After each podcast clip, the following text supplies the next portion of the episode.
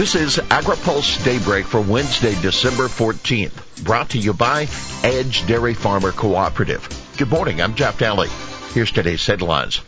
Omnibus progress, stubborn food prices, and states take aim at foreign land buyers. Negotiators announce spending framework. Congressional negotiators continue to make progress on a year-end deal to fund the government for fiscal 23. Leaders of the House and Senate Appropriation Committees announced last night they had reached an agreement on a bipartisan, bicameral framework that will allow them to finalize details of the omnibus spending bill. Senate Minority Leader Mitch McConnell of Kentucky says the package must be passed by the end of the day, December 22nd. We intend not to be back here between Christmas and New Year's, and if we can't meet that deadline, we would be happy to pass a short-term CR into early next year, he told reporters. Senate Majority Leader Chuck Schumer of New York said negotiators, quote, are working tirelessly to close out the omnibus. By the way, McConnell expressed optimism yesterday that Republicans would have better Senate candidates across the board in 24 than they did in some cases this year. He directly blamed former President Donald Trump for GOP losses in several states. Our ability to control the primary outcome was quite limited in 22 because the support of the former president proved to be very decisive in some of those GOP primaries, McConnell said. Food prices continue to support inflation.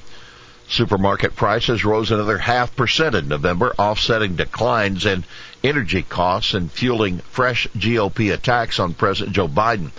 Senate GOP Whip John Thune, South Dakota Republican, blamed the continued inflation on the administration's policies and spending. Senate Agriculture Committee Chairwoman Debbie Stabenow, the Michigan Democrat, said the overall consumer price index is, quote, going in the right direction, going down. The CPI was up a tenth of a percent for the month. Now keep in mind, FMI, the Food Industry Association that represents Walmart, Kroger, and other major grocery chains, warns food prices will remain elevated for some time because supply chain issues will, quote, take time to recalibrate and work through the system. South Dakota governor seats state CFIUS into review foreign land deals. South Dakota Governor Kristi Noem and some state legislators want to recreate the Council on Foreign Investment in the U.S. in their state to investigate foreign land purchases. The bill proposed by State Senator Erin Tobin and Representative Gary Cammack would establish a Committee on Foreign Investment in the United States. The CFIUS SD would be chaired by the Governor's General Counsel and can include the state's Agriculture Secretary and the Homeland Security Director, as well as an agricultural expert who owns at least 160 acres of South Dakota agriculture land and an expert in national state security. Take note, several Missouri legislators are drafting bills targeting foreign ownership as well. Some of these would just prohibit new purchases beyond the state's 1% cap, while others propose banning all foreign ownership entirely. We'll have more AgriPulse Daybreak after this. Daybreak is sponsored by Edge Dairy Farmer Cooperative, the third largest dairy co-op in the country. Edge is a powerful advocate of Washington for farmers throughout the upper Midwest. Among Edge's top priorities is milk pricing reform. Over its long history, the federal order system has aimed to serve farmers by ensuring the orderly marketing of fluid milk.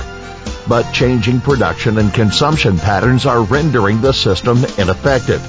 Edge envisions changes that create flexibility, promote fairness, and strengthen the relationship between farmers and processors.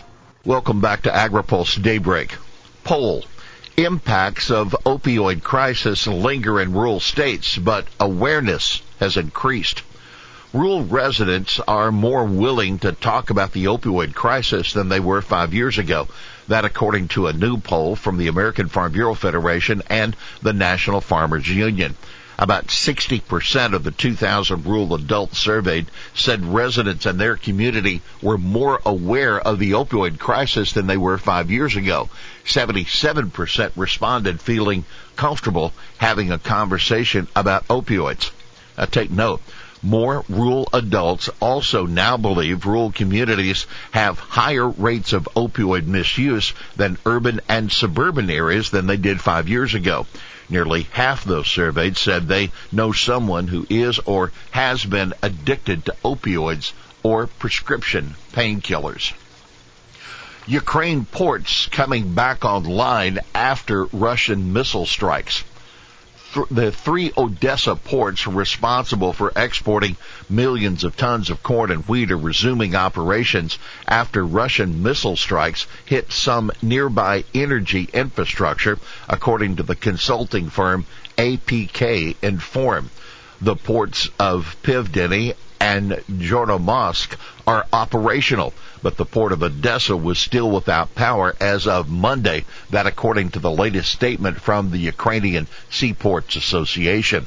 Thanks to energy workers that work 24-7, the energy supply is gradually being restored. Alternative power sources are also used, USPA Director Oleksiy Vostrikov said. Ports of Pivdeny and Chornomorsk carry out cargo operations. Port of Odessa, unfortunately, is not functioning yet. Board probes UP's use of embargoes.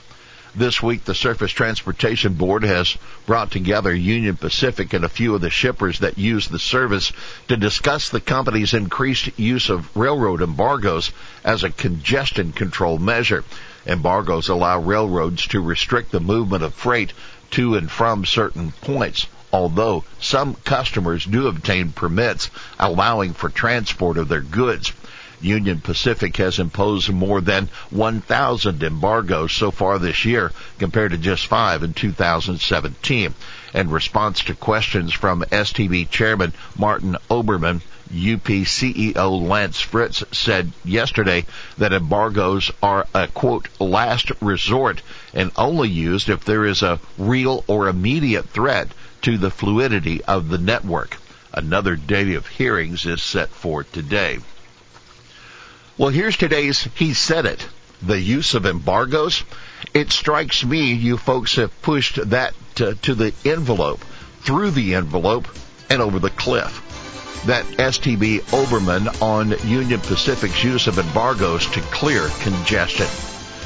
Well, that's daybreak for this Wednesday, December 14th, brought to you by Edge Dairy Farmer Cooperative. For the latest news out of Washington, D.C., visit agripulse.com. For AgriPulse Daybreak, I'm Jeff Nalley.